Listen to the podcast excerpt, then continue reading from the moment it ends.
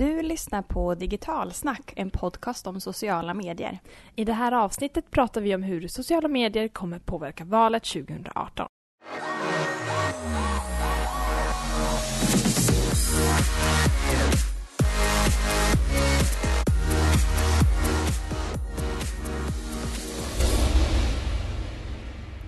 Välkommen till Digitalsnackpodden och välkommen tillbaka får vi ju faktiskt säga. Ja, vi har ju faktiskt haft en ja, välbehövlig paus eller det har varit skönt att ta det lite lugnare emellanåt och under tiden så har Elin och Tina hållit ställningarna i vår podd med en liten sommarpodd.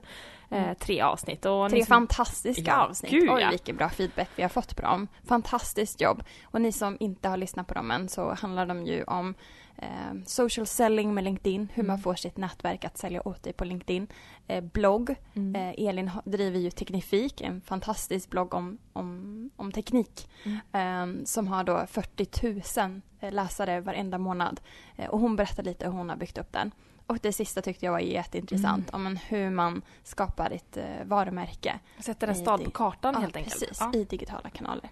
Ja. Så in och, in och lyssna om ni inte har gjort det. Eh, men vad har du haft för dig sen sist? Sen vi satt här Oj, det är så mycket. Dels har man ju redan kommit igång och planerat hösten. Vi jobbar ju med vissa varumärken som har sin högsäsong under hösten och då får man vara i god tid för den, den är ju igång nu kan man säga. Inte för att jag vill se att det är höst än men den närmar sig med stormfart. Sen är det ju faktiskt så att eh, vi har ju börjat göra lite förändringar på webben också. Så att den har jag klurat med en del. Så vi får gå in och Vad kika och spännande. hålla ögonen på den. Exakt, det blir jättespännande. Eh, och min tid har ju varit lite blandad för vi har ju kunder som vi hjälper med sociala medier dygnet runt, ska säga, 365 dagar om året. Eh, och du har haft lite semester så Mm. jag har hållit ställningarna för alla våra kunder under tiden. Eh, men såklart planerat super, super mycket i alla kanaler och Mm. schemalagt och hållit koll på lite konversationer. Eftersom sociala medier lever ju även på sommaren. Ja. Ehm, och sen har ju vi jag har jobbat med en liten uppstart med en ny kund så det är jätte, jättespännande. Eh, vi kanske kan prata mer om den lite längre fram. Eh, och sen har jag lagt massor med tid att planera nästa sociala mediedag som vi hade den första som var helt utsåld i Örebro i våras. Och nu kommer den ju till Norrköping! 18 oktober. Ja. Save the date och hoppas att vi ses där. Gud, ja, ni får verkligen inte missa det här. Vi fick så bra feedback sist. Eh, så det är jättekul att vara i en ny stad. Biljetterna kommer vi släppa om eh, några veckor så ni får hålla ögonen på det. Mhm. Och eh, ni kan ju följa sociala medier-dagen på både Facebook och eh, Instagram för att få lite mer info kring det. Ja men precis. Och vill man komma direkt in i eventet så söker man bara på sociala mediedagen Norrköping på Fejan. Mm. Eller så går man in på digitalsnack.se och kollar vårt bloggflöde under Aktuellt. Där Mm. har vi lagt upp en liten flik där ni kan gå in och kika och läsa mer. Mm. Men idag ska vi prata om det som också händer i höst. Mm. Som är verkligen väldigt aktuellt och finns överallt i mitt flöde just nu. Och det är såklart valet som vi pratar om. Eh, och det är ju väldigt så här, det är ett väldigt speciellt val för man Mm. säger att det här är liksom första internetvalet. Men vad har du liksom för egna kopplingar kring liksom sociala medier och val? det snurrar ju väldigt, väldigt mycket i, i flödena. Och ibland känner jag att det blir lite väl mycket. Man orkar inte läsa eller hålla sig up to date. Jag känner att det inte alltid finns info där ute som, som lockar mig att läsa mer. Det hade varit kul att få lite mer filtrerad och att det var enklare att hitta det man, det man söker och vill ha. Snarare att utbudet skulle finnas där för mig att bara gilla att läsa. Mm, det ska bli lite spännande. Vi har gjort lite research inför det här poddavsnittet. Så det ska bli lite spännande att se hur algoritmerna nu kommer ändras i mitt flöde. Jag har liksom gått in på varenda parti. vad den liksom tror Ja. att jag eh, gillar att se. Det ska bli lite spännande. Och vilken gröt det kommer att bli i mitt Vilken flöde yrkesskada framöver. det här. När vi alltid går in och kollar på saker som vi egentligen privat inte kanske är så intresserade av. Ja, precis. Ja. Jättespännande. Men min koppling är att jag var så imponerad av Ebba Busch Thor i Almedalen. Det var ganska länge sedan, hon var jätteung. Eh, men nyttjade då framförallt Twitter på ett fantastiskt sätt för att få ut sitt budskap. Och jag skulle säga att det är tack vare sociala medier som Ebba idag är eh, partiledare för Kristdemokraterna. För att hon var så otroligt duktig på att nyttja de här nya medierna väldigt tidigt för att göra sin röst hörd. Um, och som jag sa, egentligen det första internetvalet. Man sa egentligen det för fyra år sedan på förra, men jag tror att det var lite för tidigt.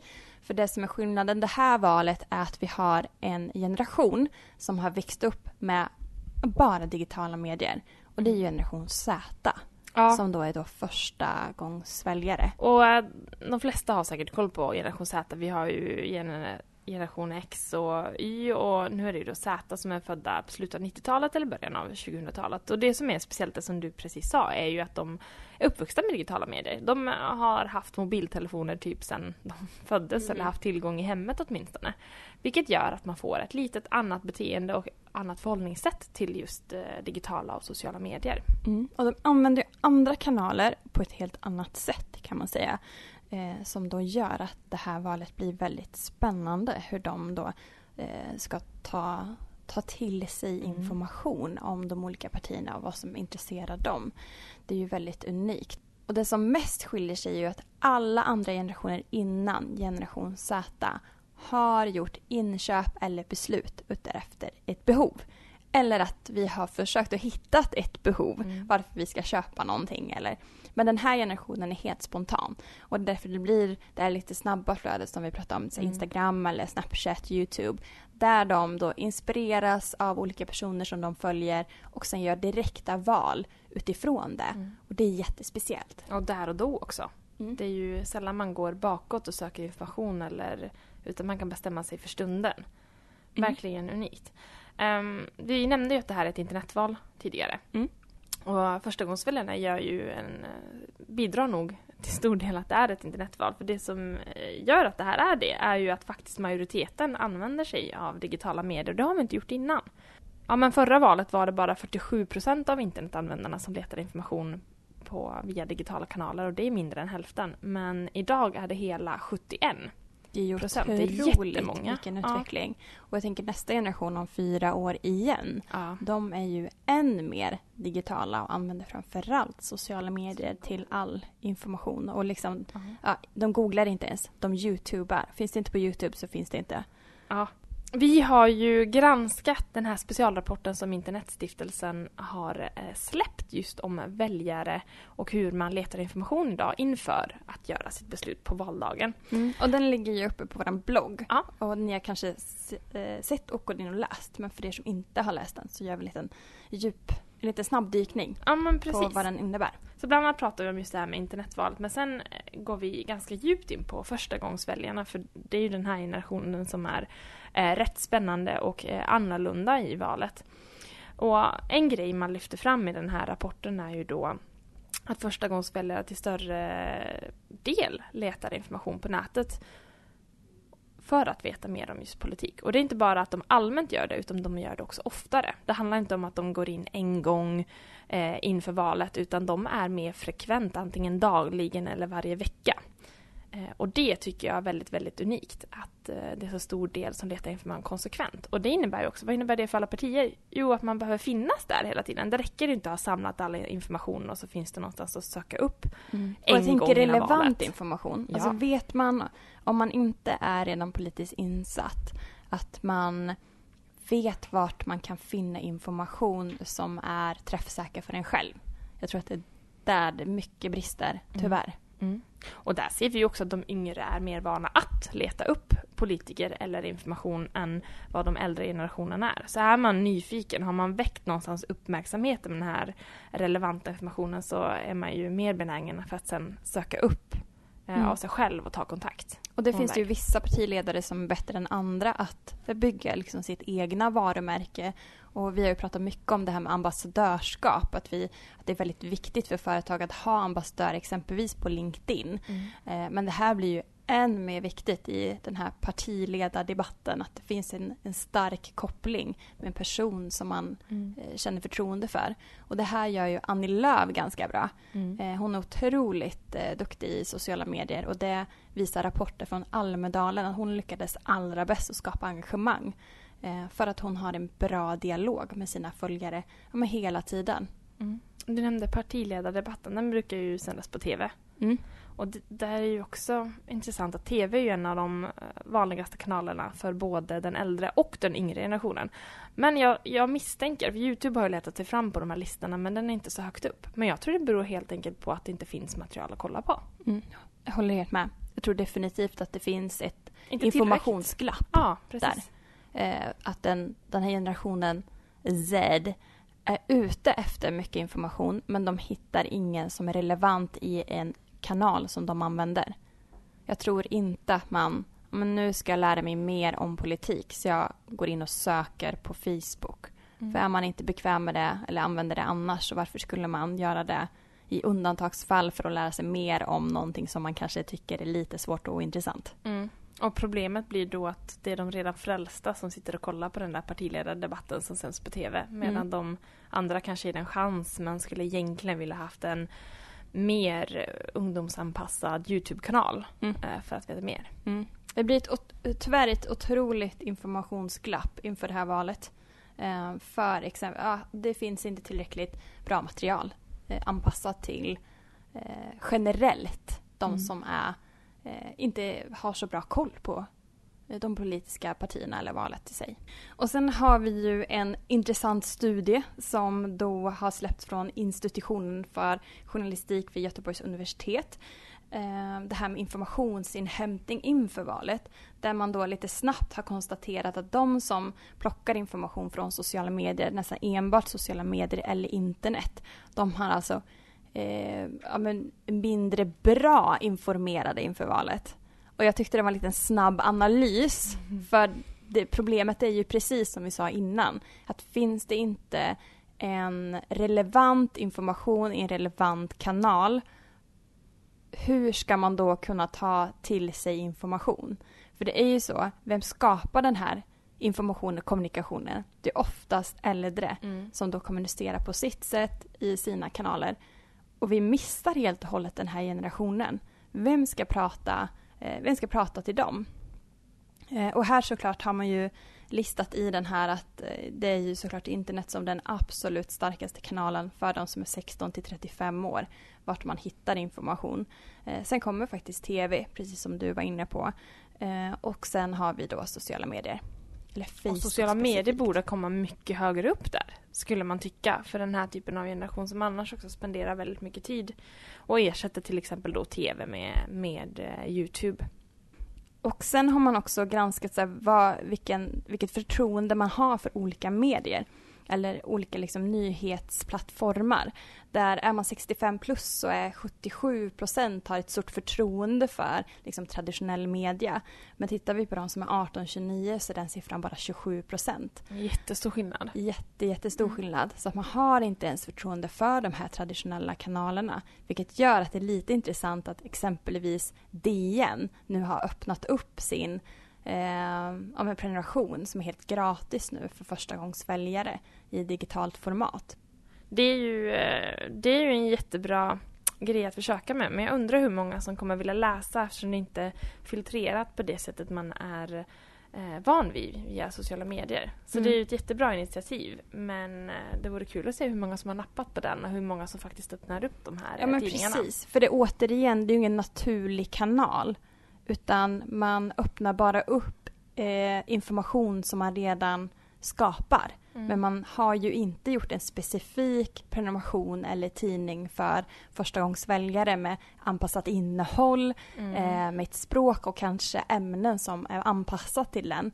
Och språket är ju en av de stora grejerna som eh, märks jättestor skillnad på. Har man någon från ja, men 40-50-åring som skriver innehåll för någon som ska läsa som är 20 år. Oftast är det väldigt olika språk och även om man försöker göra det ungdomligt så träffar man inte riktigt rätt.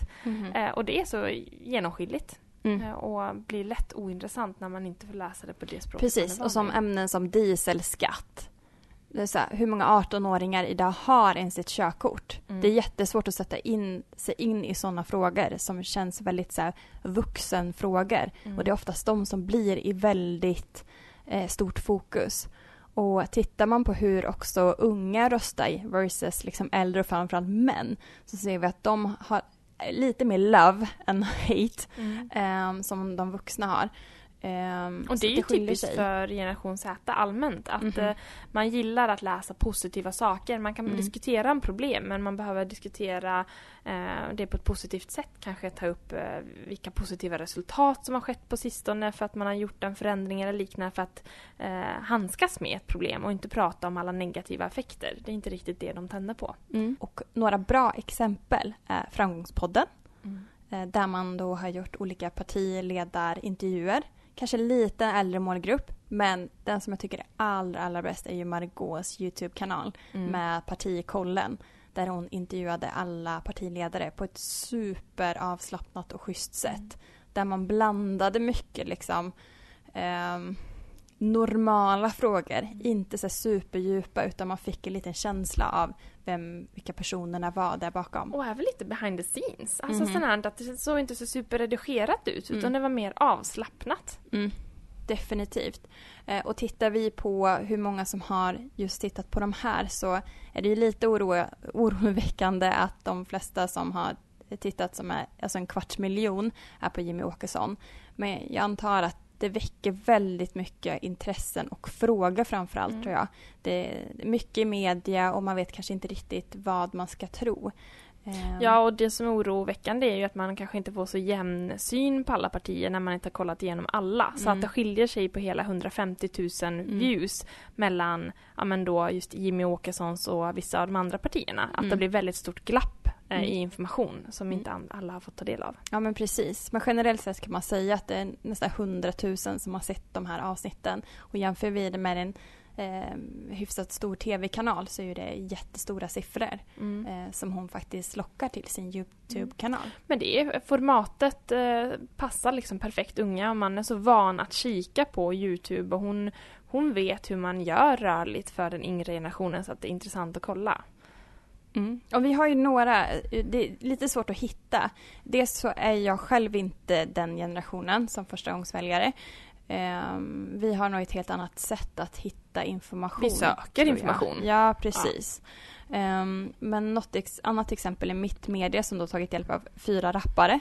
Man kallar det för framtidens röst. Eh, och man riktar sig till ungdomar och vill så engagera dem inför valet 2018. Och nu läser jag lite eh, till för det här är pitchen. För att nå ut till dem har Mittmedia tagit hjälp av rapartister från Örebro, Sundsvall och Sandviken som ska sätta ord på de viktigaste frågorna inför höstens val. Dessa fyra rappare frontar kampanjen i musikvideo där de får fria händer att skapa en rhyme till ett skräddarsytt och framtaget beat. Ja, du förstår, det är ju inte Ja. mina ord. Jag är ju inte så cool. Ehm, och eh, projektledaren för det här sa att det här kommer bli sån stor hit. Och så gick jag in och kollade, de har gjort en musikvideo.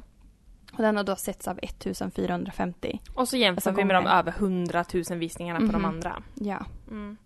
Och problemet här är ju att avsändaren Mittmedia kanske inte har ett jättebra relation med den här generationen. Och då blir det direkt en krock. Vi, för generation Z, för dem är det jätte, jätteviktigt att de tror på folk som de, eh, de litar på. Mm, Det är influencers, familj, vänner. Vänner, jag tänker influencers är också vänner på ett sätt. Man ser ju att Mm. det som händer digitalt är, är verkligt och man skapar nästan en vänrelation med de som man följer där. Mm. Och mitt media kommer inte in i den skaran. Nej. Och man struntar ganska mycket i varumärken och företag i den här generationen. Allt handlar om att skapa en relation. Att jag är där för dig och du är där för mig. Och när man då tror att man har en, en, en, bra, en bra grej så räcker inte det. Mm. Utan man måste ha byggt upp en relation under en lång tid. Men jag tycker ändå det är lite kul att de har testat något nytt. Det är med. jätteintressant att se att det är många partier och många liksom organisationer och medier som försöker nu ta sig an det här internetvalet och komma med mer information. Men de träffar inte riktigt, riktigt rätt. Mm. Så det kommer bli ännu intressantare att se hur nästa val kommer se ut när man har fått lära sig av alla misstag från Mm. det här året och inse vikten av sociala medier och det Mm. digitala. För mig, så, vi, där vi jobbar liksom med sociala medier eh, och har gjort det otroligt många år så känner jag frustration. Eh, för vi har ju fått många förfrågningar att eh, hjälpa till med liksom, strategier inför valet. Och man är ju otroligt alltså, sent ute att börja tänka igenom. Det är nästan som en så panik. Så här, Oj, vi har sociala medier, kanske ska göra en strategi där också. Man lägger otroligt stora budget i traditionell media för att då locka till sig röster och glömmer helt bort de yngre generationerna. Och de yngre generationerna de hänger ju på Instagram och Youtube och Snapchat. Och Mm. de här är ju typiska kanaler där man behöver ha prenumeranter till, för att ta del av information. Och det är ingenting man bygger upp på en handvecka, alltså så här, Exakt. en månad. Och grejen med Mm. sociala medier är att man under en lång tid skapar en relation. Men det är så ett typiskt PR-jobb som förr. Typ en artist ska släppa en CD och så är man bara aktiv under den tiden som man vill sälja sin CD. Medan den här nya tidens kändisar eller influencers, de är ju där varenda dag för sina följare. Och det gör mig så frustrerad att man inte har Eh, tidigare tänkt på att det här är en relation man bygger och inte en kampanj. Och ytterligare med relationsbyggande. Man märker ju att dialogerna i de kanalerna som partierna är aktiva, de är jättedåliga på att skapa relationer. Det är mycket att man diskuterar och ger svar på, på frågor och så vidare, men man försöker inte aktivt. Man har ju världens möjlighet att knyta an liksom och försöka prata med människor i Mm. kommentarsfälten, men man tar sig inte an den möjligheten. Exakt. Vi granskade alla partier som då verkar ha valt kanalerna Facebook, Instagram och Twitter. Någon enstaka har klarat sig eller har startat en Youtube-kanal. Eh, Den har ju dock heller inte tagit fart för det är precis som du säger. Det är otroligt långsiktigt Mm. som man Mm. skulle ha börjat med för fyra år sedan. Om man skulle haft en chans och haft en, en liten skara där. Ehm, Och vi har kollat eh, ungdomspartierna också. precis. Och det är förvånansvärt att man inte har tagit sig an andra kanaler eh, främst där. För att man riktar sig väl ändå till de unga. Mm. Och får man en kommentar så är man inte där och svarar och, får, och skapar den här dialogen. Eh, man har ingen kommunikation egentligen. Det är bara en informationskanal Så man vill säga att vi, vi gjorde en ytlig genom undersökning så vi har inte gått flera år tillbaka och kikat. Eh, men generellt sett så ser det ut så här bland partierna där ute och ungdomspartierna. Mm. Ehm, men jag tycker det är intressant att vissa ungdomspartier hade också endast valt Facebook som kanal. Ja, Där de unga typ inte ens är aktiva i flödet. och jättespännande. Ja, eh, bra fråga. Och när man går in och kollar lite vilka som är där och engagerar sig så är det äldre Mm. på ett ungdomsforum. Men det kan man förstå när man valt helt fel kanal till den här generationen att man når inte riktigt ut. Mm. Så det är jätte, jätteviktigt att man bygger upp den här relationen under en lång tid. Eh, att valkampanjer är så ute och att man borde ha fokuserat på att skapa relationer för Mm. länge sedan. Eh, det blir en lite så quick fix Mm. och det känns som att det är otroligt många som lägger mycket sponsrade pengar. Mm. Och det här är lite spännande för det är ju också en av de eh, mest frekventa frågorna som vi får. Organiskt eller ska man sponsra och annonsera? Mm. Och det kommer vi faktiskt ta upp i nästa poddavsnitt. Eh, hur våran tanke är på det. Eh, men det tror jag att man är desperat nu sponsrar otroligt mycket material. Det är ju synd, jag tänker också att man eh, genom att man skulle ha byggt det här, ehm, de här relationerna under lång tid så hade man fått väldigt mycket mer gratis räckvidd nu. Vilket i slutändan hade lett till att man inte behövde lägga lika mycket pengar. För jag tror att det här är ändå eh, till stor del en budgetfråga för många av eh, partierna. Men hade man varit där och lagt ner lite tid så hade man sparat i pengar sen. Definitivt. Så vi, som ni hör så är det otroligt många olika. Vi kan liksom inte blamea den yngre generationen tycker jag. Att de är felinformerade eller inte har tillräckligt med information inför valet. För det har skapats otroligt lite information som är anpassat till den här Mm. generationen i de kanalerna som de använder.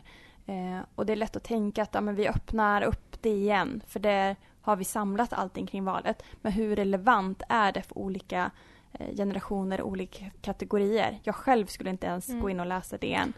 Om man sammanfattar det lite så, så det finns ju vissa grejer man skulle behövt kolla på. Det ena är ju vilken kanal man väljer. Mm. Fail på den. Mm. Det andra är vilka saker man tar upp, sakfrågor. Det är Mhm. lite fail på den också. Ja. Vilket språk? Mm. Fail.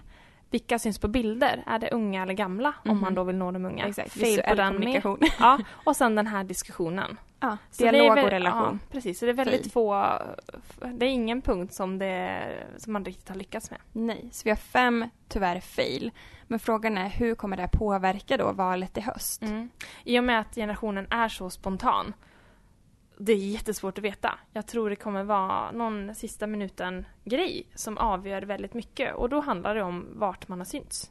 Och vilka känslor man har väckt. Mm, exakt. Jag tror på feeling. Mm. Man, man har skapat sig en feeling någonstans och man kommer fråga sina vänner Mm. eh, och sin kanske familj. Men det är framförallt vännerna och om det är så att man följer en influencer. Mm. Om de har yttrat någonting vad man kommer att rösta på eller vad man tror på så kommer det eh, luta åt det. Sen har vi ju valkompassen.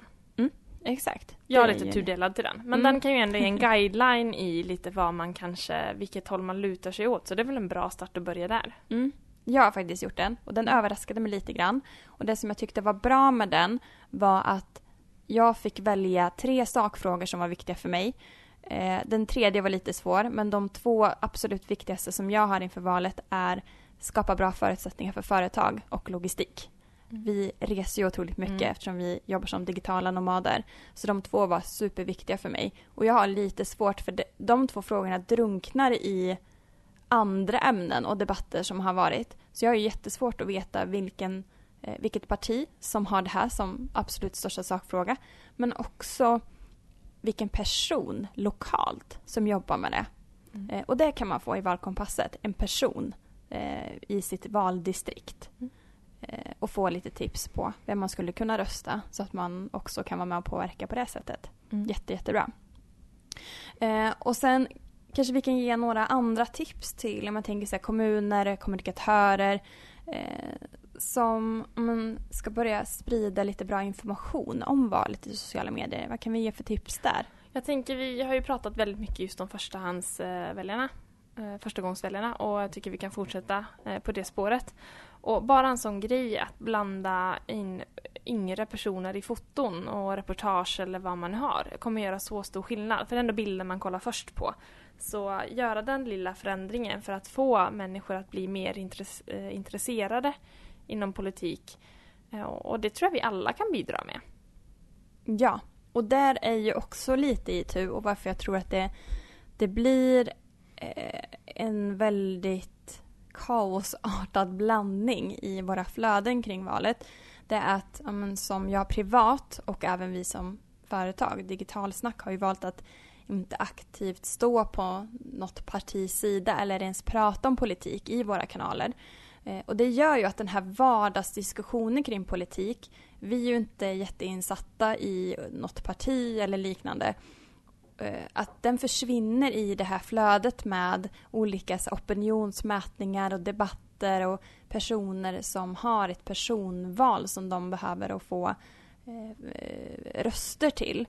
Och det drunknar i den här liksom, eh, generella vardagsdiskussionen kring valet.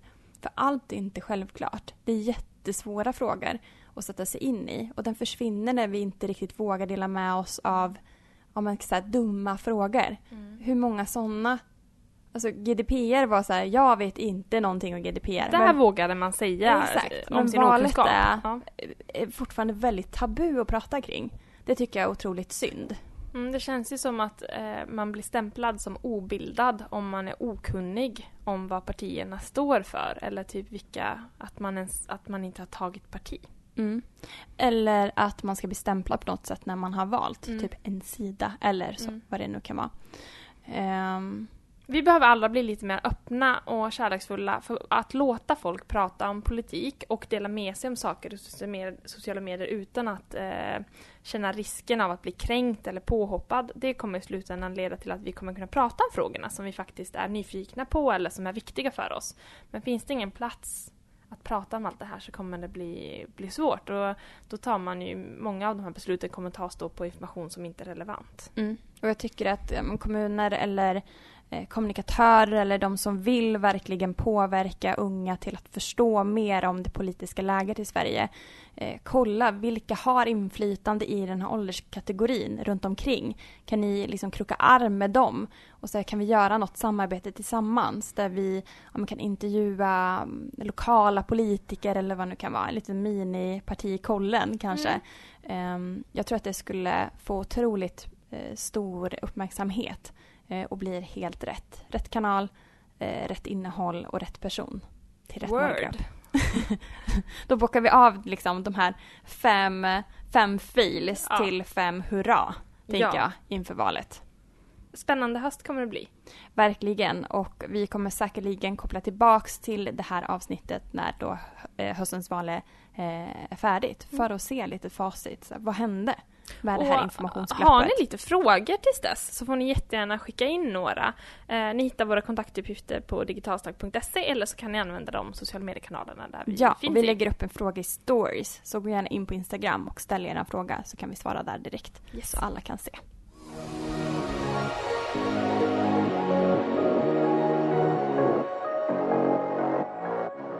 Vill ni ta del av den statistik vi pratar om, vi refererar till några olika rapporter och lite analyser som vi har gjort så får ni gärna gå in på digitalsnack.se blogg och under fliken Aktuellt kommer ni då hitta detta. Mm, och i nästa avsnitt så kommer vi prata om ett ämne som jag nämnde tidigare i podden, som vi får väldigt många frågor om. Mm. Ska man satsa på sponsrat innehåll eh, eller att man skapar annonser? Alltså för, ska man jobba med organiskt eller ska man eh, betala helt enkelt? Det kommer vi prata mer om. Mm, och glöm inte att ratea våran podd. Vi skulle bli så himla glada. Eh, och tipsa oss om nya ämnen eller personer som ni vill ska vara i den här podden som ni vill lyssna på. Tack och hej!